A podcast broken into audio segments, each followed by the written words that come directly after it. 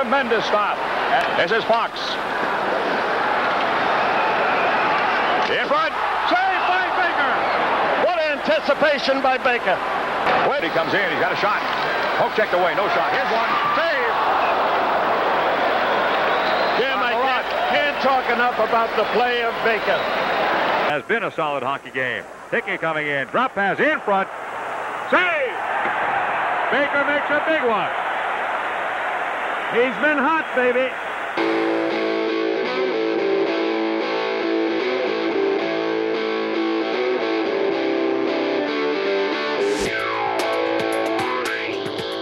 And now, ladies and gentlemen, boys and girls, a special hello goes out to the director of media for the Boston Bruins alumni, Mr. Mark Boland. I see you, Marky. Welcome to the Pro Hockey Alumni Podcast, the voice of hockey legends. This is the classic hockey show for classic hockey fans. We celebrate the history of the game with stories told by the select few who actually lived it. Get ready for an all access pass to the heart of the hockey universe. Episode 58 of the Pro Hockey Alumni Podcast features goaltender Steve Baker, who played with the New York Rangers between 1979 and 1983. Baker was a standout at Union College, coached by the legendary Ned Harkness. He was drafted by the Rangers with the 44th pick overall in the 1977 NHL entry draft. Now, Steve began his NHL career losing just one of his first 10 games in 1979 80. He later gained great acclaim in the 1981 playoffs when the upstart Rangers upset the LA Kings and St. Louis Blues to advance to the Stanley Cup semifinals with Steve as their starting goalie. Steve was selected to represent the USA in the 1981 Canada Cup, where he served as Tony Esposito's backup. Steve offers some great insights on playing with Tony O. Steve also played for five Hockey Hall of Fame coaches during his career Ned Harkness, Fred Shero, Herb Brooks, Craig Patrick, and Bob Johnson. And he talks about the impact each had on his career and his life. He also has fun memories of Gordie and Colleen Howe from the New England Whalers 1978 training camp. Injuries curtailed Steve's NHL career, but he quickly embarked on a successful career as a media executive. Today, Steve is the chief hockey officer of Three Ice Hockey. Three Ice is a new and totally independent 3 on 3 professional ice hockey league in North America. Based on the 3 on 3 full size rink overtime format, Three Ice is uniquely designed to give fans the speed, skill, and excitement they love 100% of the time. For more information, visit 3, that's the number 3, ice.com. Now, let's talk classic hockey with number 35, Steve Baker.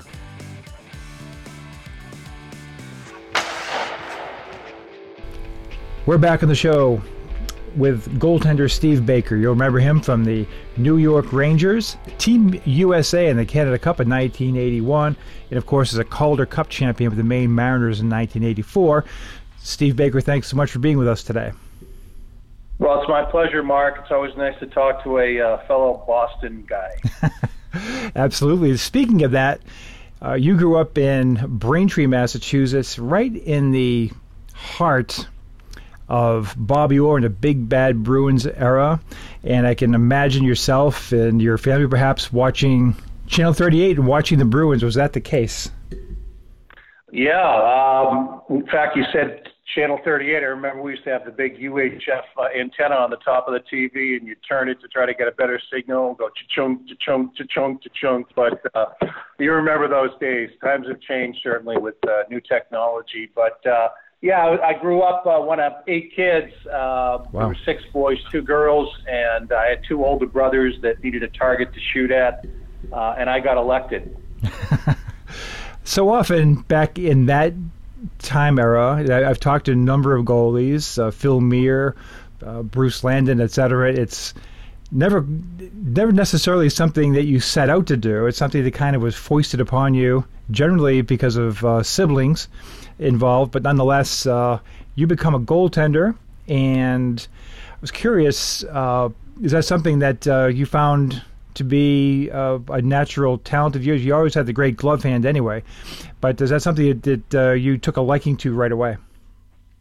Well, I appreciate that uh, on the glove hand comment. Um, I always called that my bread and butter because you could control the play with, uh, you know, with a good glove hand. Mm-hmm. Uh, but at any rate, um, you know, I really I was into baseball and I was a catcher in baseball, and so I guess uh, those tools of I'll say intelligence, uh, tools of intelligence carried over into the hockey mindset. Um, you know being a, a field general, if you will, in the middle of the play, uh, you know, um, being responsible for a lot of, uh, you know, key elements during the course of the game, et cetera, et cetera. I, I guess I kind of gravitated towards that. And like I say, my two older brothers did need a target.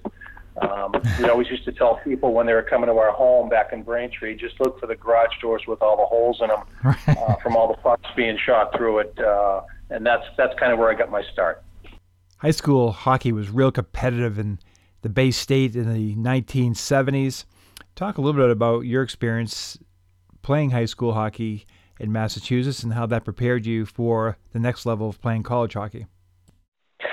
Yeah, you know, for me, uh, the Catholics were what it was all about in high school back when I was playing uh, the Catholic Conference. So mm-hmm. you had uh, huge rivalries with uh, you know, schools like Malden Catholic and uh, Matignon, uh, Archbishop Williams, which is where I actually went up in Braintree, and um, you know, you had uh, BC High and Catholic Memorial, um, Christopher Columbus. Um, there were probably a few others in there as well, Xaverian, uh, et cetera. I mean, that's that's really where you know people would kind of bear down and watch the best high school scene uh, in the state. And um, it was a great proving ground, obviously, uh, for one to develop their skill set and play at a very high level. Um, and um, obviously get uh, exposure into the college game, uh, which I did. With your success in high school, of course, you get a lot of attention from college coaches. Ultimately, you choose to go with Ned Harkness rebuilding a program at Union. Now, Harkness, of course, is a U.S. Hockey Hall of Fame coach, a real legend. Talk a little bit about that process of choosing Union College. I mean, Union is uh, is uh, was founded in 1795. It's 224 years old, so it's a very old school, one of the oldest in the country. Uh, they had had hockey, uh, um, obviously, back in the 1800s and into the turn of the century, and then for whatever reason, it stopped. Mm-hmm. So Ned's job was, um, once he was brought in there, is to actually get the rink uh, finalized and built uh, in the fall of '75, and go out and recruit a team uh, to come in and actually play a schedule, which he had to cobble together at the 11th hour when they made the announcement. And what he did do is he brought in a literal all freshman varsity. So we were all wow. 18 year olds. I know a lot of the kids now that go to college, you know, they spend a couple of years in junior, get a little bigger, stronger, faster, come in at 20 year old. Uh, we came in at 18 year olds, many of which were not even shaving. And uh, we competed, you know, with a schedule that Ned had put together for us, and uh, we didn't lose much. I think maybe two or three times in the first year. I think seven times uh, overall in the time that I was there. I think the record was like 45, seven, and two. Um, so we did a lot of winning, and that certainly fell uh, under you know Ned's umbrella of you know winning championships at RPI and also doing the same at Cornell. He knew how to put teams together and how to motivate players. It was a wonderful experience playing for him. Incredibly, all that Union success comes to an abrupt and immediate halt as Ned Harkness gets into a dispute with the college administration. He quits. The entire team follows suit. And the JV team actually becomes the varsity team and concludes the season. What are your recollections of that incredible set of circumstances? Yeah, it was uh, it was a sad uh, turn of events. There's no question about that. But I mean, you can imagine, um, you know, if you're in a little small uh, college environment, because uh, I believe they only have about maybe 2,200, 2,300 undergrads on the campus, so it's very small, very quaint There's a couple of national um, monuments on the campus. A beautiful campus. It's the first planned campus in the United States of America, mm-hmm. um, and first non-denominational uh, campus in the United States of America. Um, and all of a sudden, you've got this uh, big-time program being dropped into your laps in a brand new building on campus, and uh, you know all these flying freshmen running around, um, you know, scoring up a storm and and uh, and and uh, you know I just think that there was you know just natural maybe human jealousy, perhaps maybe that you know started to kind of work into the works. Um, but at any rate, at the end of the day, uh, there were some uh, point of view differences, um, and uh, Ned decided that it was best to kind of pick up and and move on. And that kind of left us in the lurch because we went to the school to play for a legend, Mike Harkness. Uh, I had a hard decision because I had been drafted the year prior by the Rangers and also um, Birmingham and the WHA. And I really couldn't afford at that point to just sit out and do nothing. Um, my intent was to transfer to Cornell and and play right away for them because uh, we we ended this we ended our, our tenure at Union. Uh, I think it was at the end of the first semester, so mm-hmm. I was going to transfer in in January. Um, but they did put a team on the ice, so that kind of ticks next to our ability for us to kind of move elsewhere. So um, I was between a rock and a hard place. I turned to the Rangers, said, you know, what do I do? And they said, listen, we'll, we'll send you out to Toledo. And uh, I was out there for the blizzard of 78 which was an interesting experience. Uh, stuck in the Commodore Perry Hotel in downtown Toledo, Ohio, um, eating nothing but lentil bean soup uh, for three or four days in a row. Uh, but that being said, you know, I got there and my head wasn't 100% on straight. You know, it really wasn't. I didn't play great. Uh, Rangers ultimately brought me into New Haven.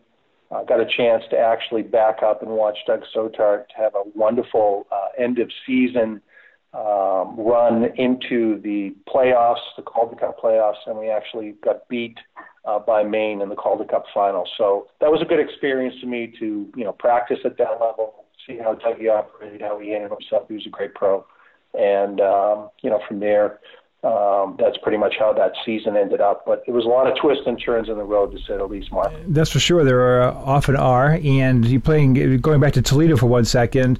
Uh, you played ten games there for Ted Garvin, another former uh, Detroit Red Wing coach, and I believe on your team that year was Mike Eruzione. Uh, and I was curious, did you know Mike previously? And um, so it must have been pretty interesting to see him then become the toast of the country uh, just a couple years later.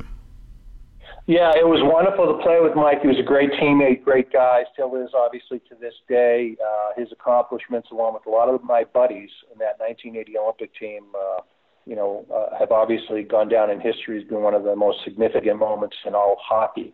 Uh, but Mike was great. Uh, we had known each other from playing in the Pro Am, the Pro Am League in the summer the Boston area. The professional guys uh, were around, as well as the D1 college guys, always got together and had very competitive, um, you know, competitive matches uh, over the course of seven months. So I knew him from that. Obviously, knew him from his BU prowess. Uh, he was great to me while I was here in Toledo, and um, obviously went on to bigger and better things. As you noted, you were drafted not only by the Rangers but also by the Birmingham Bulls. So, uh, 78-79 season, the year of the so-called baby bulls in Birmingham. Uh, they end up they already have Ernie Wakely in in camp. They end up bringing in Pat Riggin along with five other 18-year-olds uh, from the Ontario League primarily, and uh, you find yourself uh, in the way the WHA worked um, in New England Whalers training camp. Now I've talked to a lot of players who were at that camp. Uh, uh, Jordy Douglas, for example, Jeff Brubaker uh, Mike Rogers, Mike Antonovich. And I was curious from your uh, viewpoint as somebody who appreciates uh, hockey and, in its history, it had to be pretty incredible going to camp with Gordie Howe, John McKenzie, Dave Keon, etc. Oh, that was awesome. Um, you know, just to give you a little a backstory there, uh, once Birmingham made the move on Pat Riggin, who was a fine lefty goalkeeper, as you know, um, and had a nice career, um, they no longer needed my services, uh, so they ended up actually uh, trading my services to New England. And you know, I'm talking to New England, and I'm talking to the Rangers about coming to, to camp. What transpired with the Rangers is uh, Freddie Shero and Mickey Keating came in. So I was drafted by the Ferguson regime. So you've got Freddie and Mickey making decisions, and they're like, "Hey, man, we didn't draft you. We don't know you." And uh, I wanted a little bit of love, and I didn't get a whole lot of love. And uh, so New England came up with some cash for me to come to camp, and um, you know went to their camp. Uh, had a pretty decent camp. uh, one of the greatest experiences, and you kind of uh, highlighted it, was having Gordie there, Mark and Marty. Uh, and Gordie Howe was kind enough to take myself and Peter Crawford, who was another gentleman that played with me, Belleville Crawfords. Um, you know, you know his brother Bobby. Oh yeah. And Lou Crawford uh, uh, Mark Crawford, etc. Um, so uh, he, Gordie invited us over his house for lunch. You know, you have double sessions in training camps. So he brought over my place over in Glastonbury for lunch. Uh, his wife Colleen was kind enough to make us some nice uh, tomato soup and and uh, grilled cheese tomato sandwiches. I never forget that when you're hanging out with Gordie Howe. Right. And he was nice enough to walk us around his house. He had an indoor pool. He had a, a wonderful mantle with an Avco trophy and also a Stanley Cup trophy there. And it was just great to be able to spend time with him uh, all the other legends that you alluded to in camp, uh, Davey Keon and Johnny Pie McKenzie and Ricky Ley and uh, George Lyle and, you know, young guys like Jordy and, and Brew Baker that were going to be up and comers and certainly were up and comers. Um, I ended up um, pulling my groin, um, interestingly enough, in that camp. And uh, the Whalers had a deal with Springfield, the American Hockey League, which was mostly an LA run enterprise, right? Where they could put some players in there. And I ended up going to uh, camp there when we broke camp. They sent me there, and I'm hobbling around a little bit and you know getting medical treatment. But I was there, uh, interestingly, with Mario Lessard, and Mario had a good career, obviously with the Kings, right? But, uh, you know, proved himself there with the American Hockey League uh, Springfield club prior to. And I got released from camp, um, still hobbling a little bit. So I turned back to the Rangers and said, uh, you know, you need some help. And they said, yeah, we need you in New Haven right away. Um, they had made some moves uh, with a lot of guys they had under contract, and um, and uh, Lindsay Middlebrook was there in New Haven. So it was Lindsay and I that uh, basically took that club and, and moved it all the way to the Calder Cup Finals that year. So again, a, a bunch of interesting turns in the road for my career, but this is just you know what I was given and how it played out. yeah, it's interesting. Uh, we had a recent conversation with Bruce Landon, who uh, was there not as a player when you were there in Springfield, but uh, similar conversation. He was in the Kings camp. He comes down to Springfield. He breaks his hand. He tries playing with a broken hand, and it twists and turns all over the place. And it, it's interesting when you when you look back at it how fate can be uh, can change at any moment uh, especially in the, in the, professional sports world. But as you noted, that New Haven Nighthawks team goes to the Calder Cup finals, loses to one of our previous show guests, Blake Dunlop and the Maine Mariners.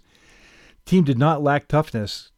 Uh, Frank Beaton, John Bednarski, Dean the Hulk Turner, and a lot of good young up and coming players as well. Yeah, I mean, uh, we could throw in there uh, Dan Clark as well. Um, you know, we had Don Maloney there to start off the season. Uh, we had a you know a, a really great uh, group of young players that melded in well with you know Dale Lewis and Tom Cawley and uh, a number of veterans, sinewy veterans, uh, Bobby the Cat Sheehan, um, pride of Weymouth, Massachusetts. That's right. I was going to ask you about that. Right next door to you, uh, She Cat Sheehan. yep, Bobby the Cat Sheehan. So we had a great team. Um, you know, like I say, we got all the way to the Calder Cup finals, finals and ended up um, bowing to Maine once again. Um, but you know, that being said, one of one of the unique experiences uh, during that season, um, I give Freddie Shero a lot of credit. Uh, the Rangers were going to the finals in '79 against the Canadiens, of course, and we're going to the finals against uh, Maine. And we were waiting for things to kind of shake out. So there was a little bit of time. We're practicing down in New Haven. The Rangers are practicing up at Rye Playland. Uh, not act, no, they were actually in Elmsford at that time. Forgive mm-hmm. me. So they were in Elmsford, New York, and uh, Freddie called up and he said, "Let's have a full, let's have a full um, game between New Haven Nighthawks versus the Rangers." Wow. And uh, we, we were wearing our gear, and they were wearing their gear, and uh, you know, let's put uh, 20 on the clock and and let's go. And uh, played three, you know, full uh, 20 minute periods, and uh, I got to start and really played well against them. I know I stopped Espo on a breakaway and made some other pretty good saves. Uh, when I left the game, uh, we were winning three to nothing, as I recall. Wow. And so, uh, so, hmm. and, and not nothing against Lindsay, because again, this is the team that's going to the Stanley Cup Finals, right? And right. The Rangers were quite a talent uh, in and of themselves, but Uh, we ended up, I think, losing the game. I don't know, five three, might have been six three.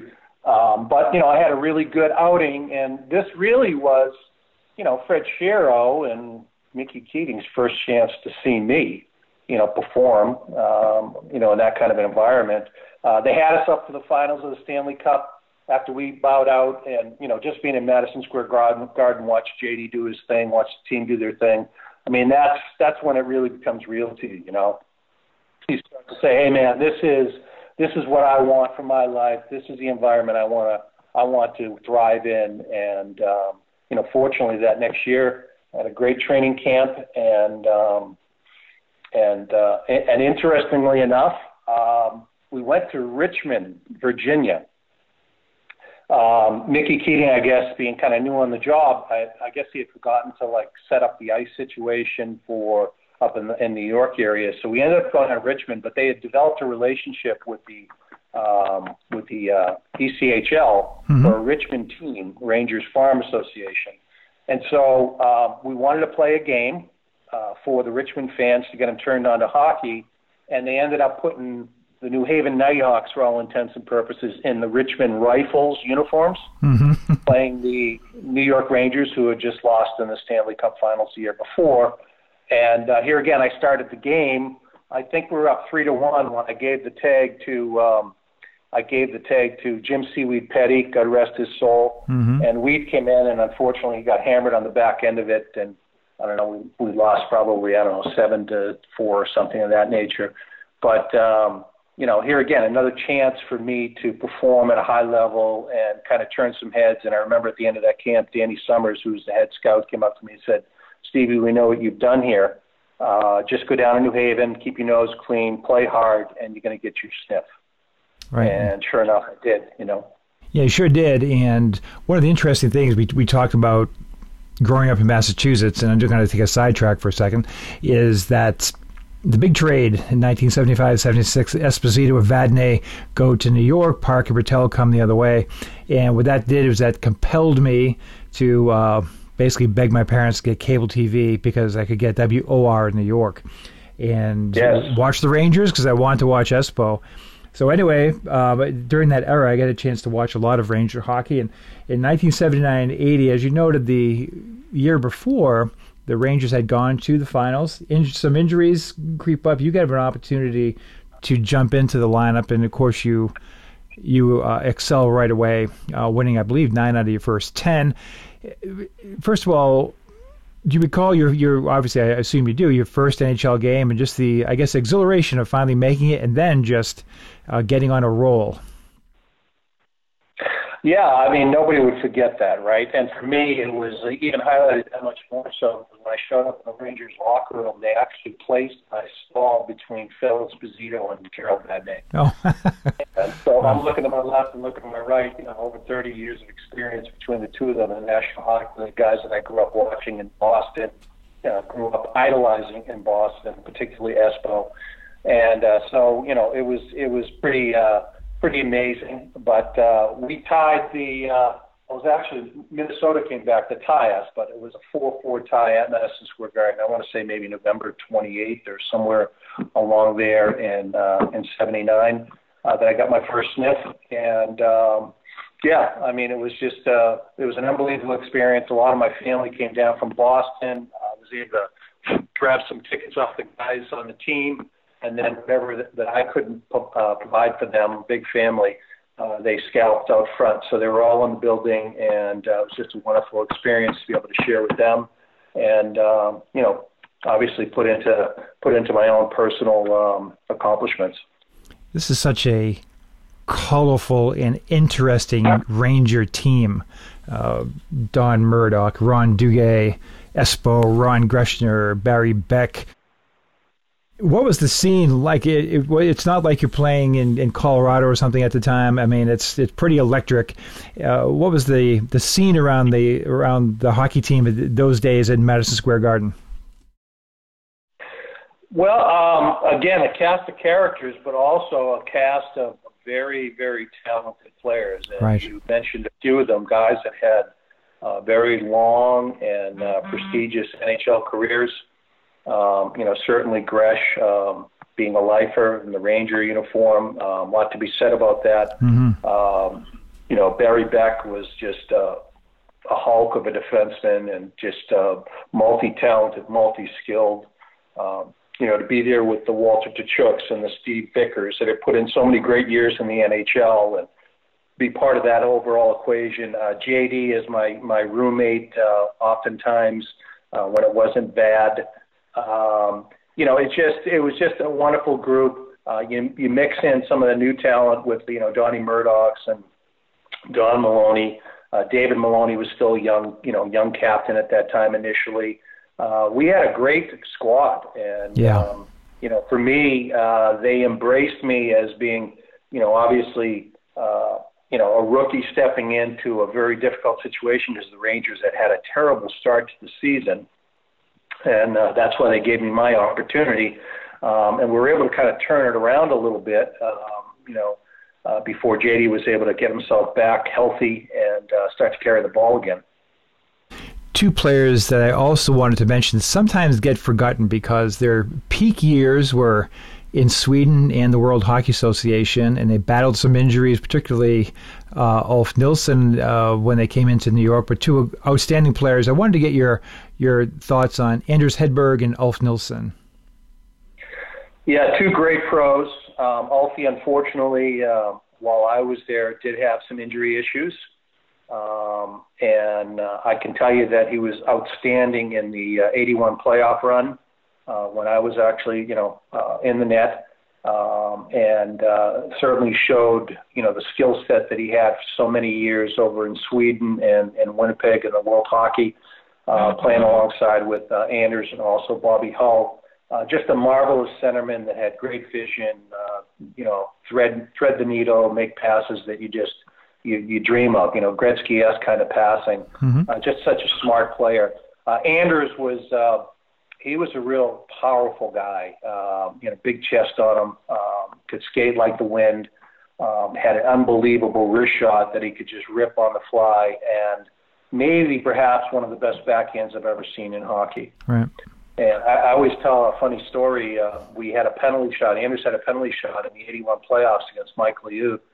And I came over to grab a little drink of water at the break. And uh, he looked at me. He says, You know, what do you think? Where should I go? What should I do? Well, I had seen him in practice so many times. And Liut was a big guy like myself and, you know, did like to, you know, drop down and kind of butterfly a little bit and fan, take away the low. I said, You know what? I think you should walk in hard, freeze him, and pull it to your backhand and go roof under the bar mm-hmm. and he, he kind of nods his head at me. He goes, "Yeah, it's a good idea." He says, "You know what I'm going to do? I'm going to shoot it right to his legs." I said, "Okay, go ahead, man." And sure enough, he went in and he, he just buried it, just clipped the top of his stick, and just enough to trickle back through uh, through Mike's legs into the net. But uh, Anders was a, a terrific player, and obviously the numbers that he put up um, certainly bear witness to that. My most recent guest was Joe Watson, former Philadelphia Flyer, and I was talking to him about Fred Shero, who was such a, at least from a fan, from a fan's perspective, a, a mystery. And I was curious uh, how you found uh, Fred Shero to be as a coach. Well, Fred gave me my opportunity, and so I'm certainly grateful for that. Um, he was kind of a mysterious guy. Uh, you know, he'd already won the cups in Philly, but by the time he got to New York, uh, very quiet, very understated. Uh, I'm sure you've heard it before. Uh, had a penchant for writing interesting quotes and motivating quotes on the on the chalkboard Mm-hmm. to get the guys going. Um, you know, I, I have nothing but great things to say about him. He's a Hall of Fame coach, and um, you know, he was awful good to me. Um, you know, he he was one of those guys that uh, you know he, he looked for his players um, to you know really um, have accountability, if you will, with one another. He was a pros a pros pros kind of co- coach, if you will. Right. Uh, I guess that's what I'm going to try. And, you know, it's all about accountability. It's about look at you're here, you you know you can play at this level. Uh, do the things that you should be doing to make sure that you're ensuring success. And I don't want to have to babysit you guys. Right. And uh, he's had great success with it. And uh, you know, I remember young young Ray Shero uh, as, as a little guy coming around the room and you know grabbing sticks and pucks and what have you, and he's certainly gone on and had a great career himself uh, as a general manager in the league. So you've made a, a strong debut in 79 80 however you end up now we're gonna we're gonna get to some some great success in 81 but prior to that you end up back in new haven. Uh, can you explain how that all transpired? You play well down there again but how did that all transpire that you uh, started in new haven and then what circumstances led you to be recalled yeah i mean that's a matter of you know two-way contracts right you know right. and you've got guys that you got to kind of clear out and make make decisions on, and they're on one ways. Um, you got to showcase them before you can move a contract. And so, uh, at the start of that season, after not a great camp but an okay camp, um, they decided to send me back down.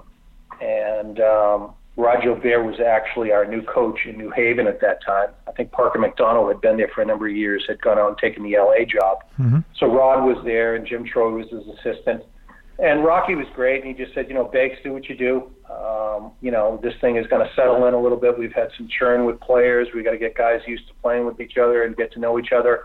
So we didn't have a tremendous start. We had an okay start. Uh, I want to think I was somewhere in around the 500 mark um, with my personal play, and um, you know that's when the the uh, call came out uh, from Craig Patrick to come up uh, as we kind of turned the corner. I want to think it was maybe February, uh, looking at the playoff situation. And at that time, you know, the old rumor used to be, the old word used to be that everyone makes the playoffs in the NHL with 21 teams, 16 teams in the playoff. Mm-hmm. Well, we were sitting there at like, you know, anywhere from 16 to 14, depending upon the day, uh, potentially even, you know, push getting pushed out and not making the playoffs. And uh, we had a good run uh, with Craig Patrick behind the bench. Um, he had uh, told me at the deadline, he said, you know, Steve, you're going to be our guy. Just carry the ball and do it. And um, we had a good run. We got into the playoffs, beating some significant teams down the stretch. And we finished, I think, 14th overall, facing in our first round. Uh, I think they were the number 4 team overall with the LA Kings in the, uh, uh, you know, with the yeah. their triple crown line was just you know, phenomenal at that point in time, and they'd had an unbelievable season. That's who we started out against.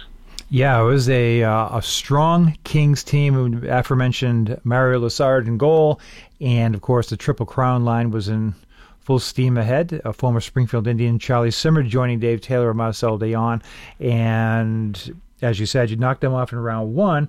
In round two, even a bigger surprise, the St. Louis Blues, who were the second team uh, overall that year, you knocked them off as well. As you noted, Ulf Nilsson playing great hockey at that point up front. You're getting a chance to play in goal, and it's very, again, use that word, electric at Madison Square Garden. Uh, it had to be, again, for a team that was kind of trying to find its legs during the regular season. It had to be pretty, again, uh, exciting to be able to roll past two strong teams in the first two rounds of the playoffs, and you having a significant role in that. Yeah, no question. It was a thrill of my life. Um, you know, the uh, I believe the St. Louis Blues had uh, been in the catbird seat for the President's Trophy all season long, and then I think it was the last game of the regular season. Uh, they actually got nudged out by the uh, defending Stanley Cup championship Islanders. So they were a terrific team, and uh, during that period that you know Craig had kind of gave me the nod down the stretch run, I know we had a trip out to the Checkerdome in. Uh, in St. Louis, and we got romped. Uh, I forget the the exact score, but it might have been something like seven to 2 mm-hmm. uh, seven to three, something like that. And uh, you know, so I got a taste of the kind of offensive power that they had on their their squad, um, and you know, put my tail between my legs, and we came home and and uh, you know ramped it up from there, moving forward. But so I knew going in against uh, you know certainly the Kings and and obviously the Blues that uh, we had our work cut out for us. And I think we took St. Louis down in uh, six games, if I'm not mistaken, finishing yes. them at home. Correct. Yeah, I've talked to, we've had uh, Blake Dunlop and Wayne Babych on the show previously talking about how uh, their season came to uh, a stunning conclusion around two. They obviously had big expectations. That was their breakout year, and things were never quite the same in St. Louis. Um, you go on in the third round and you do something not quite unusual back in those days, and that you end up losing to a you know one of the greatest teams of all time, the New York Islanders. Uh, no um, no shame in that, however, as they were they were right in the middle of their dynasty. Yeah, they were a machine. There's no question about it. Um, and obviously, with JD and the Rangers pushing past them that one year before they started their four in a row, uh, they were not going to let the Rangers slip through the cracks again here. Uh, and you know, having won a cup, they knew what it took to win. Uh, look, no shame. I think we were the seventh team uh, out of uh, 16 uh, series that they actually won to win those four cups. I think they went on and won what 19 series in a row before they finally got dethroned right. uh, in that fifth year. But uh, a total machine, um, and uh, you you have to take your hat off to them what they accomplished as an organization, as a group of players. Uh, was just just incredible. Unfortunately for me, for the Rangers, uh, we had to uh, we had to draw that card, and uh, it was not a good card to be drawn. no, but some good success success nonetheless. And you end up playing for uh, in, uh, the next fall. I, I think a great honor being one of two goaltenders on the 1981 Team USA Canada Cup team. Now, this Team Canada, I mean, excuse me, Team USA team is a lot of your old friends who uh, would have ended up playing in the 1980 Olympic team, the Neal Brotens, etc. But also uh, some guys like Robbie Ftorek, some old pros, and Gordie Roberts, and some future Hall of Famers, uh, Joey Mullen being one, and Mark Howe being another. So a good team to be sure. Uh, quite an honor. But the one guy I'm interested in is a guy who got his citizenship in the country, who obviously was born in Canada, and goaltender Tony Esposito. What was your experience like with Tony O? Did you learn from him in this in this uh, stretch of time? Did you get a chance to know him a little a little bit during the the Canada Cup? Yeah, I just uh, again another highlight, right? A chance to actually wear your uh, your country's colors in international play. Um, always a big thrill. Uh, I was thrilled to be part of that squad. Uh, to have Tony as my partner uh, made it even that much more impactful. Um, I had been a huge Tony um, fan as a kid growing up.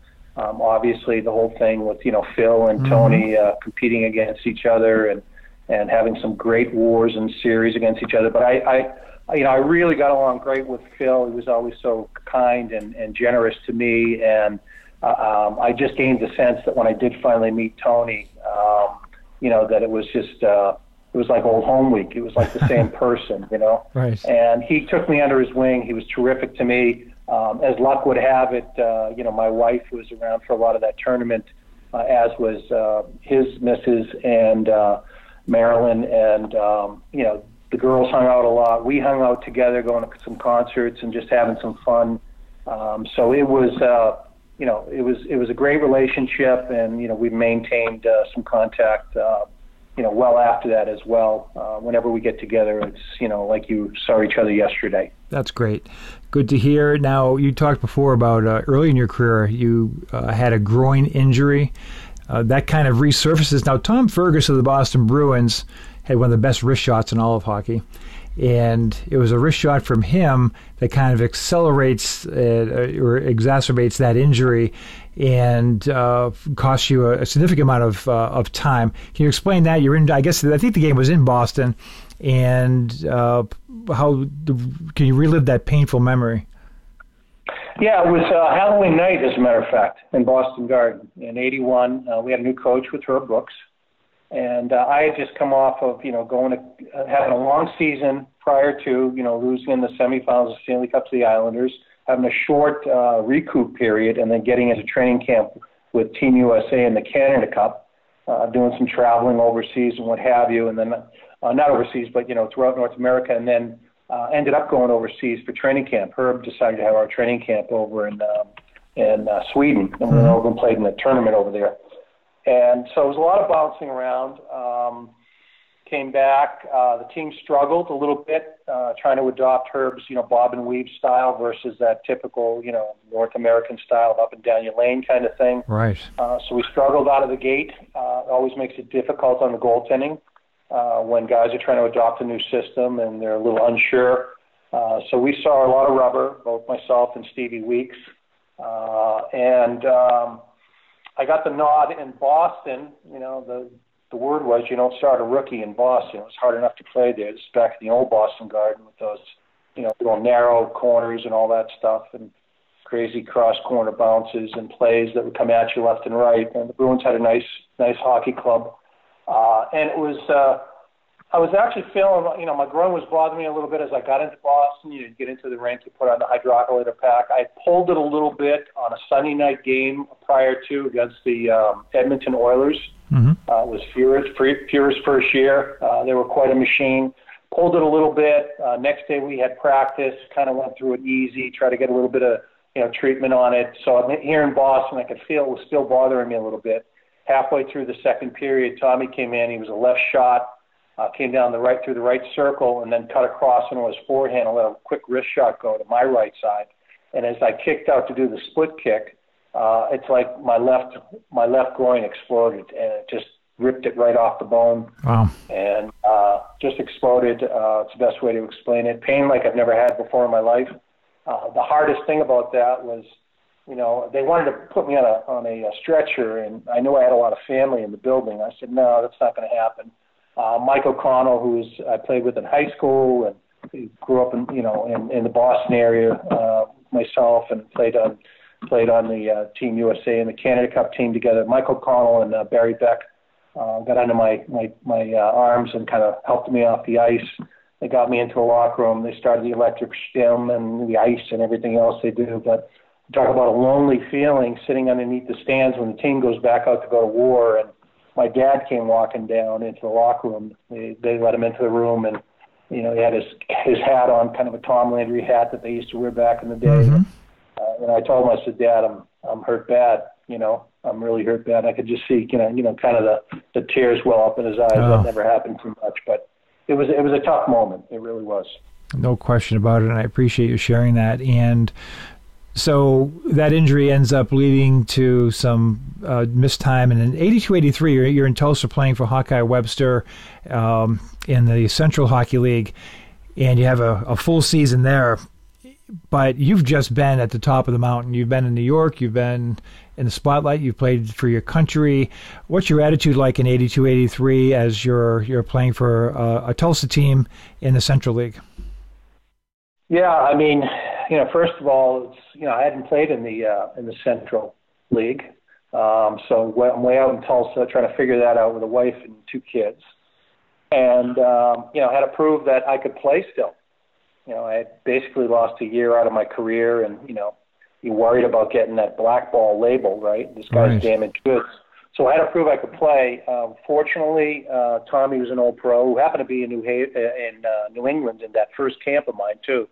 So it's funny how life how life uh, proceeds. But uh, he was a great, he was a great coach. Um, he gave me the reins to play and play a lot. Um, uh, we had a very very young team. Um, maybe only four or five veterans on the squad, and the rest of them were young kids, most of which came from the college environment. So we struggled a bit, but um, I know that uh, I played more games than anyone else uh, in the Central Hockey League that year. I think I played maybe 53, 55 games, if not more, mm-hmm. and uh, sh- certainly proved that I was, uh, you know, strong enough to get at it again. Uh, did get a couple of sniffs up with the Rangers uh, with injuries and things of that nature, but I think at that point it was so late in the season. Um, it wasn't Craig nor Herb's, uh, you know, choice to really want to move forward and start playing musical musical chairs with your goalkeeping again. And so, um, you know, I, I finished the year out in Tulsa and then joined them, of course, as a Black Sheep Squadron for the playoffs. Right. Uh, you know, I want to take one quick step back and I, just a couple more questions for you, Steve. But one, I, I failed to ask. I wanted to ask you. You had a unique experience. Two, of the most, uh, probably the most legendary coaches in U.S. hockey history, uh, especially at that time. Herb Brooks and Badger Bob, you played for back to back, you know, Badger in the Canada Cup, Herb with the Rangers. Um, could you compare those two? Uh, what was it like playing for each? Yeah, I mean, that's a great question. Um, you know, I was very fortunate in the time that I had uh, in my college and pro career to have played for five Hall of Fame coaches. And a lot of people are lucky to say that they played for one, but I played for five of them. Mm-hmm. And I learned uh, five key principles that I applied in my business life uh, that have powered me up throughout my life. Uh, and they are trust, open communication, commitment to excellence, accountability, and attention to results. And uh, the trust I always uh, applied to uh, Craig Patrick. He was all about that in the room and about the players, you know, trusting one another to do what they what they do best as a team. Um, as far as um, open communication was concerned, that was Bob Johnson. Um, he was a great communicator, and he did some things that were very unique and different uh, than any other coach was, you know, employing back in the day. So it was a great experience that played for him, obviously in Canada Cup uh, for Team USA. Uh, commitment to excellence was Herb Brooks. I mean, you know, Herb was all about doing what you had to do, uh, both on the ice and away from the ice, to be the very best athlete that you could be. Um, he always used to have a uh, slogan up in the locker room, as I remember, uh, "Your body is your asset," and um, he expected the guys to put time in away mm-hmm. from the rink. Uh, in terms of you know staying in shape, uh, he wanted the guys you know five percent or less body fat, you know, which is just incredible. Um, accountability would obviously point to Fred Shero. I think I chatted about that a little bit earlier. You know, the way he went about his business and what he did.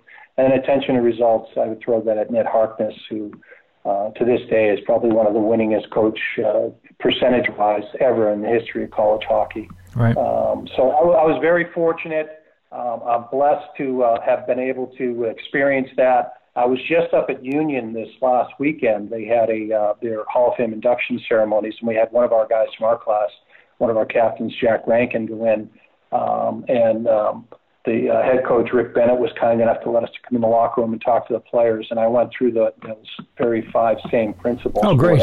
That's awesome. Yeah, yeah, things that I was able to learn and apply to my life, and um, you know, I feel very blessed um, that I've had the life that I have, and uh, hockey certainly has been a big part of it. Absolutely. Now, I wanted to ask you about the last season of your career. It's an interesting one. Talking about interesting coaches, you've got Tom McVie and an interesting team in Maine, which has uh, a lot of veteran guys, Garry Howatt and Mike Antonovich, guys like that. And I'm wondering what your attitude like. It's almost, you know, sometimes those things can, can go either way. You get a lot of veteran guys and they're just, they're pouting, they're unhappy or whatever. Or you have a bunch of veteran guys who know that maybe the clock's ticking on their career and they want to go out on a, on a positive note and one interesting thing that happens for Maine during that year is that Tom McVie is recalled to coach the New Jersey Devils of the NHL, and he's replaced by John Paddock, who's eventually going to become a American Hockey League Hall of Fame coach, and things turn around quickly. Yeah, so I mean, Johnny was a great guy, uh, did a terrific job, obviously getting everybody pulling in the same direction. Um, that year, the, the team had struggled a bit. Um, in terms of creating an identity for themselves. And again, there were a lot of guys in that club that had NHL experience that were kind of looking at this as the exit stage right to their career. Uh, we got to a point um, towards the end of the season as we turned third base and looked at home plate where we all just kind of got together and said, you know what? Let's really give it our best go and let's just win this thing. And I think we finished maybe fourth in our in our division, you know, so we weren't we weren't killing it. Uh, and we ended up pulling a bunch of upsets. And, and next thing you know, we found ourselves playing against Rochester in the finals, and um, we beat them. You know, I, I know they were saying that uh, you know we weren't going to beat them on their ice, but we did beat them at the old War Memorial mm-hmm. in Rochester. And uh, I remember that uh, I'd walked across the ice. This is before cell phones. Walked across the ice. I knew they had payphones on the other side of the rink. I called my wife and I said, "Honey, I think that's it. I'm going to call it a wrap." Uh, went out with a championship, wanted to compete for the Stanley Cup and win a Stanley Cup. Didn't do that, but I did compete for the Cup. I won a championship now in the Calder Cup. Um, you know, it's time to create a little bit more stability for you and the kids instead of bouncing you around, uh, you know, um, everywhere um, but Timbuktu. And, um, you know, I did just that, went back to school, finished my education, and then moved into a very productive 30 year executive uh, media and sports marketing career. Yeah, you absolutely have. And you kind of answered my question earlier, my last question, but Steve, the the mere fact that you played in the National Hockey League at a high level, had uh, success, So you basically at a very young age set out on, on a on a course and reached the the pinnacle. You saw also in that by by default you've you've noticed some of the great uh, mentors and leaders you had along the way, uh, who greatly impacted your hockey career. But now you carry that over into a successful career off the ice, and I. I, I guess I, I, you, again you've kind of touched on it, but the um, the carryover from the experiences you had in hockey to your business success. Can you just elaborate on that a little bit?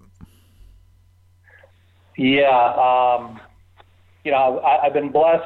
Um, as they say, there's no crying in baseball. There's no crying in hockey. And uh, when you get to you get to that point where you realize that, you know, maybe um, you know, your best is left behind. Um, and, and I would have loved to have said, hey, listen, if I had stayed healthy, what could have been? Mm-hmm. Um, but I, I had to pursue another road. Uh, everybody's situation is different. Uh, and I did have a wife and two kids that I was responsible for. I also knew that, you know, I, I could finish my education in a year and then jump into something and, and make a career out of it. Um, I think the hockey, uh, the hardest thing is the, is the, um, you know, the stepping away uh, in that transition period. Um, right. And I think me going back to school full time uh, really benefited me because it, it, it didn't allow me to sulk. It didn't allow me to sit back. Uh, I had opportunities to go overseas and play in, you know, the uh, the Swedish Elite League, and I just said, you know, I'm gonna have my kids growing up speaking Swedish. Uh, you know, it's you gotta you gotta just bite the bullet at some point. And I did that. Um, I was very proud of the day that I graduated, uh, and then started to you know pursue opportunities moving forward. Uh, got into the media business, had some great mentors along um, uh, along the way uh, in that career as well. But the perseverance um, that you learn uh, and the ability to forge relationships and teamwork and all those five principles that I mentioned earlier, the trust, the open communication, commitment to excellence, accountability, intentional results. Those are the things that you carry with you that become part of your DNA and, and forge your success uh, or failure, you know, moving forward. And I always say that that was my pyramid of success. You want a wide base in the bottom of any pyramid, and it all starts with trust. Absolutely. That's uh, very instructional and very motivational, by the way. Now, I have to ask you one last question, which I forgot to ask, but if you think of Steve Baker, you think of that just awesome mask you had, uh, Statue of Liberty mask, and was that something that uh, you had inspired and created yourself? Did you have help with that artistry? Uh, how did that all come about? Yeah, I got to give Greg uh, Harrison, um, who is a well-known mask maker and artist up in the Toronto area. I have to give uh, Greg big kudos there. The only instruction that I gave him when I was shifting out of a Higgins mask into uh, one of his uh, was that uh, I wanted to, you know, pay tribute to the city. Mm-hmm. And you know, this was a fairly new phenomenon, right? Where the guys oh, yeah. started painting them. I mean, I played uh, just when colored equipment was starting to come in, so nice. uh, it, was, it was a bit of a, a while ago. But Greg did an unbelievable job, and um, you know, of course, he had the Empire State up the middle, and then a star over the top, and a star in each cheek, and, in classic Ranger red, white, and blue and I was very proud to wear that mask. He approached me when they had the Olympic Games in Calgary, and he said they were going to do an exposition of all the old masks and put them up. And he said, "Would you mind, you know, loaning yours?" And I said, "Sure, love to." Uh, from that point, it was such success at the Calgary Olympic Games that they decided to do the same at the uh, NHL Hall of Fame, uh, which I believe it's still there to this day. And uh, I know it's one of the big, uh, you know, one of the big uh, you know exhibits that folks like to gravitate towards up in Toronto. So I can say that you know although uh, I didn't make it to the Hall of Fame, my mask did. right. Well, your legacy is is a strong one. We really appreciate uh, the time today, Steve. We learned a lot uh, that we'll be sharing with our fans and uh, both about hockey and life in general. So, again, thanks for taking the time. We greatly appreciate it, and look forward to talking to you again soon. All right, Mark. It's been my pleasure, and I wish you well. You take care of yourself.